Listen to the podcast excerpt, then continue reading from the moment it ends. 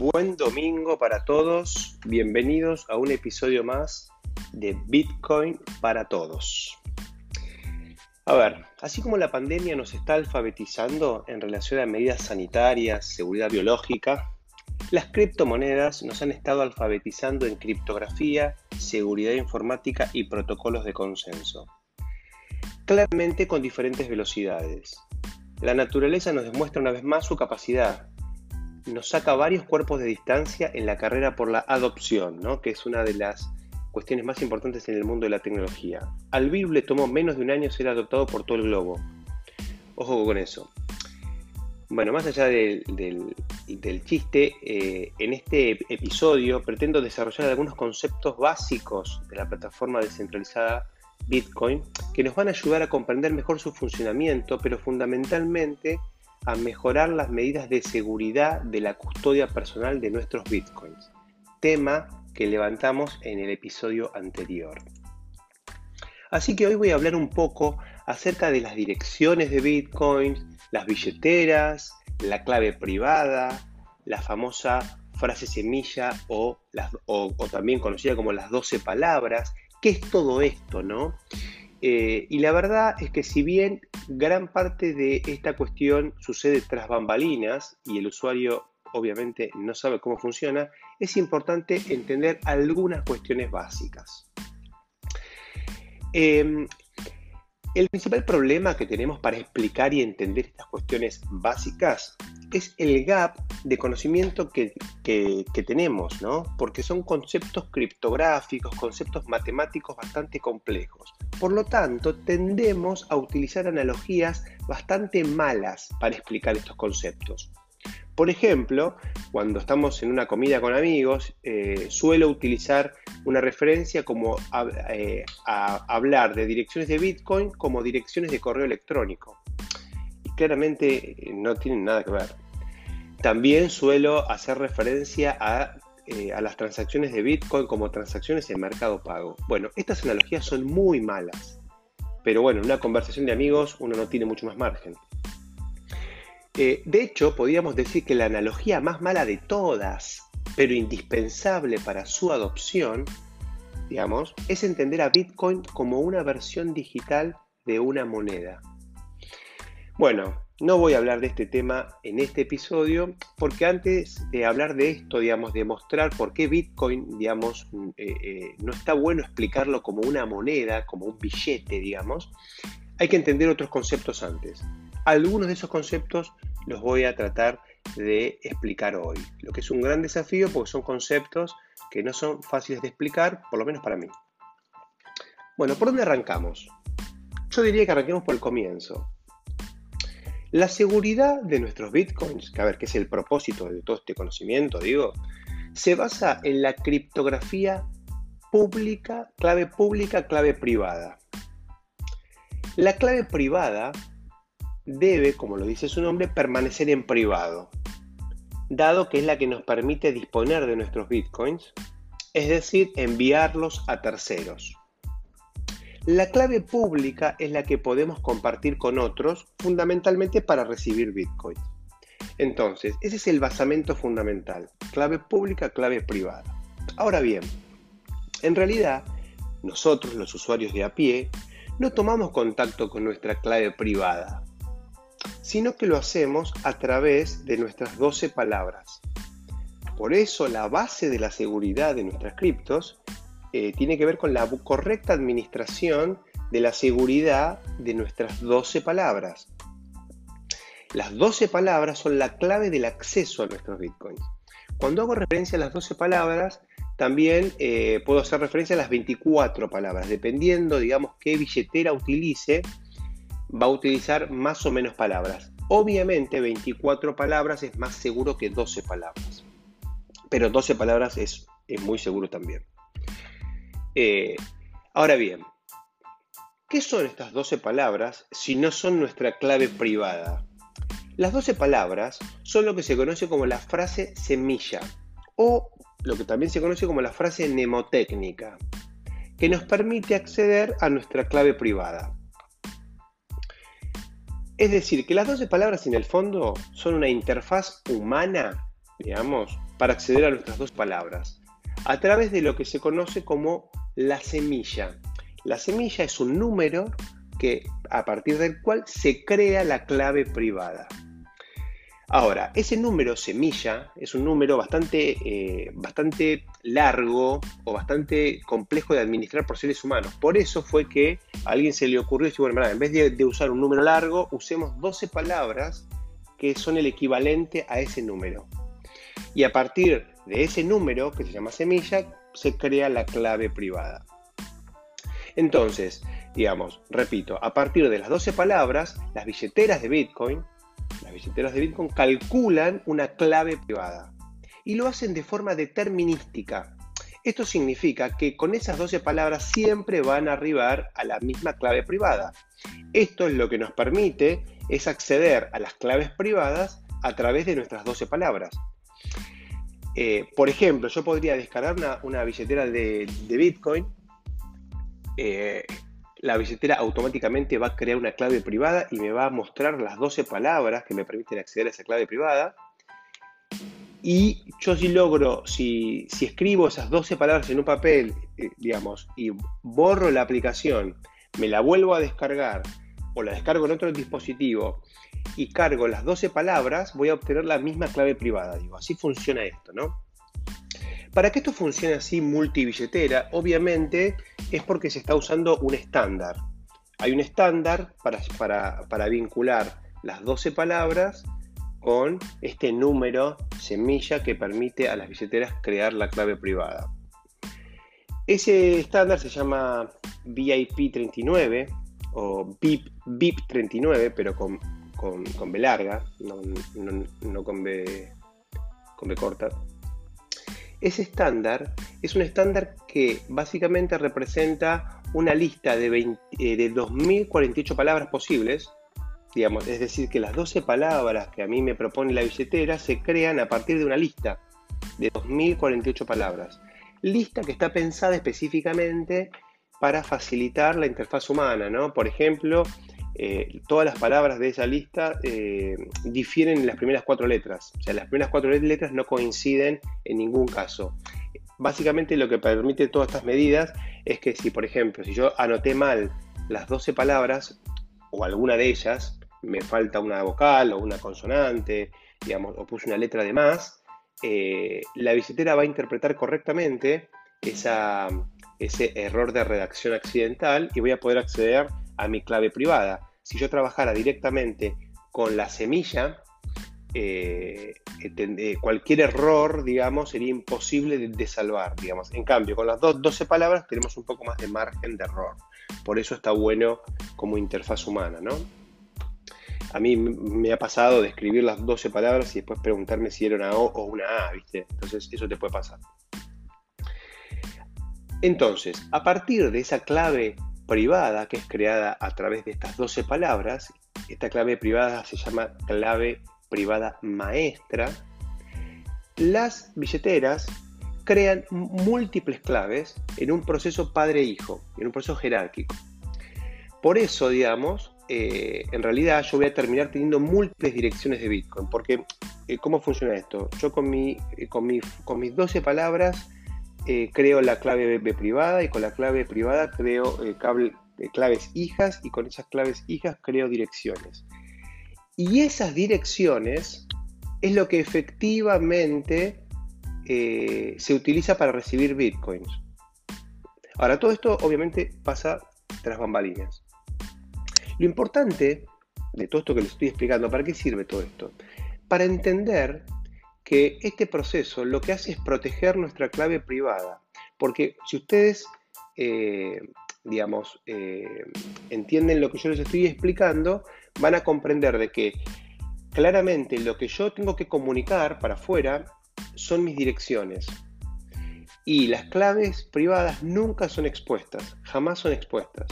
Por eso, digamos, eh, la mejor forma de crear claves privadas es con billeteras eh, offline, que ahora lo, vamos a comentar, porque de esa manera mi clave privada nunca queda expuesta a, Internet. Y de hecho no necesita quedar expuesta, porque para lo único que me sirve mi clave privada es para crear direcciones y tener capacidad de poder disponer los fondos de esas direcciones creadas. Y acá hay algo que es importante, que es el principio criptográfico de que una clave privada permite generar una clave pública, pero una clave pública no me permite saber cuál es la clave privada que la creó. Entonces, de esa manera, con esta estructura jerárquica de padres-hijos, digamos, yo nunca expongo mi clave privada. Es importante entender entonces que en la blockchain, que es el libro contable de, Bitcoin, nunca se registra ningún dato de la clave privada. Solamente se registran datos, que son transacciones, con las direcciones que fueron creadas, lo que también se conoce como firmadas por mi clave privada. Resumiendo entonces, la semilla nos permite crear una clave privada y esta nos permite crear claves hijas que a su vez crean direcciones de Bitcoin que son las que voy a terminar broadcasteando o comunicando para recibir Bitcoins. Bien, entonces, la mejor forma de custodiar mis Bitcoins es a través de dispositivos especiales llamados hardware wallets que están pensados y diseñados para crear estas claves privadas y eh, de forma offline y solamente emiten o transmiten eh, direcciones eh, para recibir bitcoins. Digamos. Y cuando quiero gastar mis bitcoins, yo puedo a partir de la clave B privada generar una firma que es, digamos, es algo parecido digamos, a crear una clave pública, por decirlo de alguna manera, y, mostrarle a la, a la blockchain de que yo tengo, puedo demostrar de que yo tengo, de que soy dueño de esa clave, de esa dirección de Bitcoin.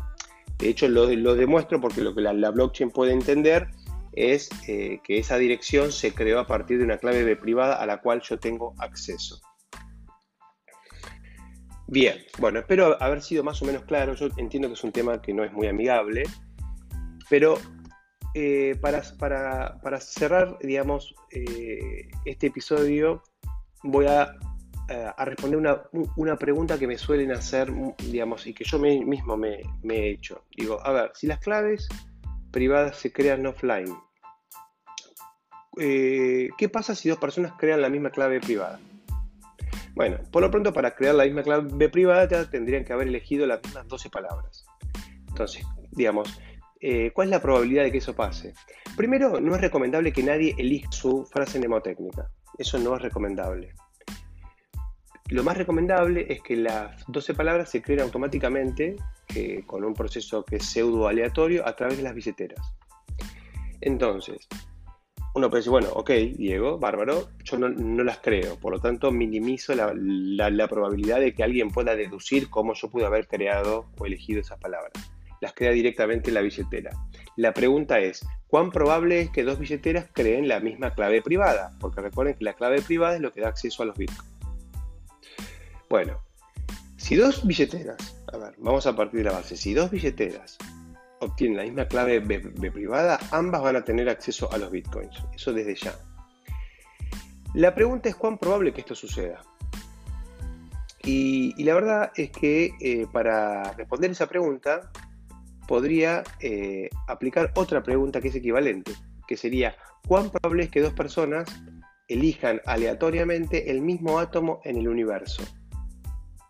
Escucharon bien, ¿cuán probable es que dos personas elijan aleatoriamente un átomo, el mismo átomo, en todo el universo? Bueno, esa, la respuesta a esa pregunta es muy parecida a la respuesta a la pregunta de que dos billeteras creen la misma eh, frase semilla. Por exagerada que parezca la analogía, no lo es. Lo que, lo que pasa es que nosotros los seres humanos no comprendemos bien eh, las funciones exponenciales. Son números tan grandes que no llegamos a dimensionarlos. Para que ustedes tengan una idea, una clave privada es un número de 256 bits. Es decir, que la cantidad posible de claves privadas que se pueden generar es equivalente a la siguiente fórmula. 2 elevado a la 256.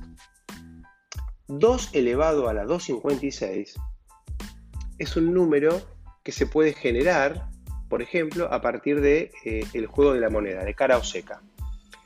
Si yo tiro la moneda al aire 256 veces y escribo, anoto un 0 si sale cara y anoto un 1 si sale seca secuencialmente, 256 veces, voy a obtener un número que es equivalente a un número de 256 bits. Entonces la pregunta es, bueno, ¿cuántas posibilidades distintas hay? ¿Cuántos números distintos se pueden crear con ceros y unos y 256 eh, caracteres? Para entender esto, eh, que obviamente los ceros y unos tienen que ver con el mundo de la computación, podemos llevarlo al, sistema decimal, ¿no? En vez de en un sistema numérico binario, podemos llamarlo al sistema decimal, y un número tan grande como 2 elevado a la 256 puede representarse con un 1 continuado o seguido de 77 ceros. Repito, un 1 y 77 ceros. Ese número es prácticamente inimaginable de lo grande que es ese número. Andrés Antonopoulos, que es un evangelista o evangelizador del mundo cripto, realiza un ejercicio bastante interesante ¿no? para tratar de explicar lo grande que es este número. Yo acá lo voy a resumir, pero básicamente lo que dice Andrés Antonopoulos es que él parte de la siguiente pregunta, dice, ¿cuán probable es que dos personas elijan el mismo grano de arena? Entonces alguien podría, decir, bueno, eh, depende de la cantidad de granos de arena que se eh, involucren en el experimento.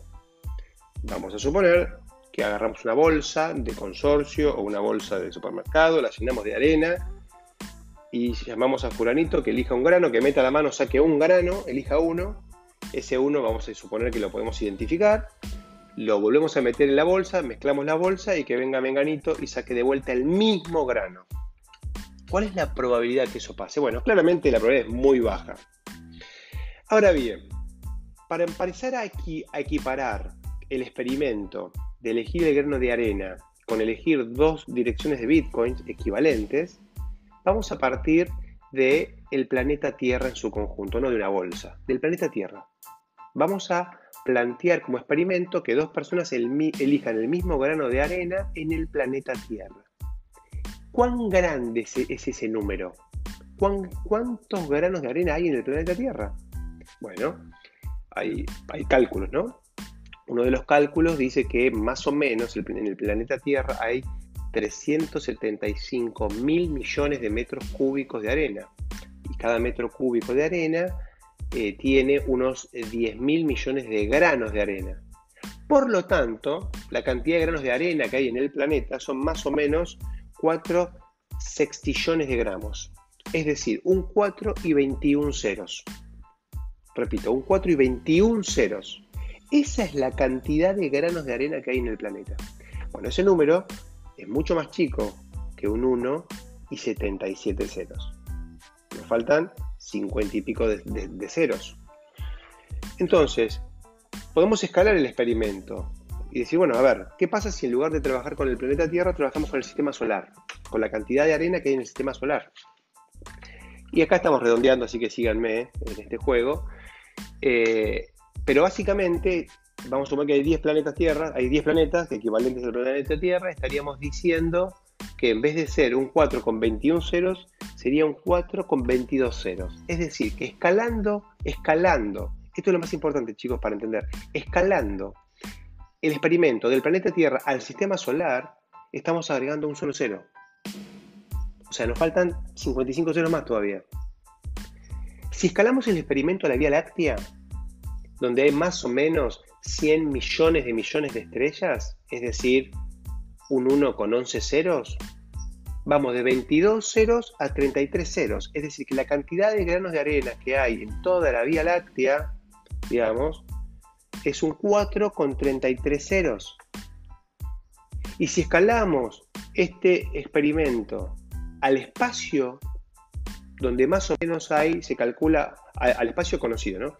Unas 100 millones de millones de vías lácteas, 100 millones de millones de vías lácteas, estamos hablando de un 4 con 44 ceros, porque le agregamos 11 ceros más. Entonces, si dos personas quieren elegir un grano de arena en todo el espacio conocido, el experimento tiene eh, un nivel eh, de, de, probabilidad mucho más alto todavía que que dos personas elijan la misma clave privada. Bien, escalemos un poco más el experimento. ¿Qué pasa si en lugar de granos de arena hablamos de los átomos que están compuestos en cada grano de arena? Es decir, que en vez de elegir un grano de, arena, además de elegir el grano justo el mismo, tengo que elegir el mismo átomo dentro de ese gramo. Eso agregaría más o menos 12 ceros más y estaríamos en 62 ceros. Todavía 15 ceros de distancia de lo que es eh, la seguridad o la cantidad de eh, claves privadas posibles. La realidad es que tendríamos que imaginarnos eh, que existen 100 trillones de universos paralelos y ahí en ese, esos, 100, esos 100 trillones son 15 ceros y ahí estaríamos llegando a básicamente 75 ceros, muy cerquita de la cantidad de direcciones. Entonces, ¿Cómo sería el experimento? Dentro de los 100 trillones de universos, en un universo específico, en una vía láctea específica, una, perdón, una galaxia específica, en un planeta específico, en una playa específica, en un grano específico y en un átomo de ese grano, ahí estaríamos encontrando dos billeteras iguales. Bueno, así de grande son las posibilidades. Por eso es que se pueden crear billeteras offline con total tranquilidad, porque básicamente es imposible que dos personas o que dos billeteras elijan el mismo, eh, la misma clave privada. Así que bueno, con esto cerramos este episodio. Voy a ir metiendo algunos episodios en el medio como este, un poco más técnicos, técnicos en el, sentido de que eh, hago referencia a una funcionalidad particular. Hoy aprendimos un poquito acerca de eh, la seguridad en Bitcoin protejan sus 12 palabras, que es lo que les va a permitir acceder al número SID, que es el que genera la clave privada y que eh, les da acceso a todos los bitcoins que existan en las diferentes direcciones que fueron creadas con esa clave privada. Buen domingo para todos y nos vemos el domingo que viene.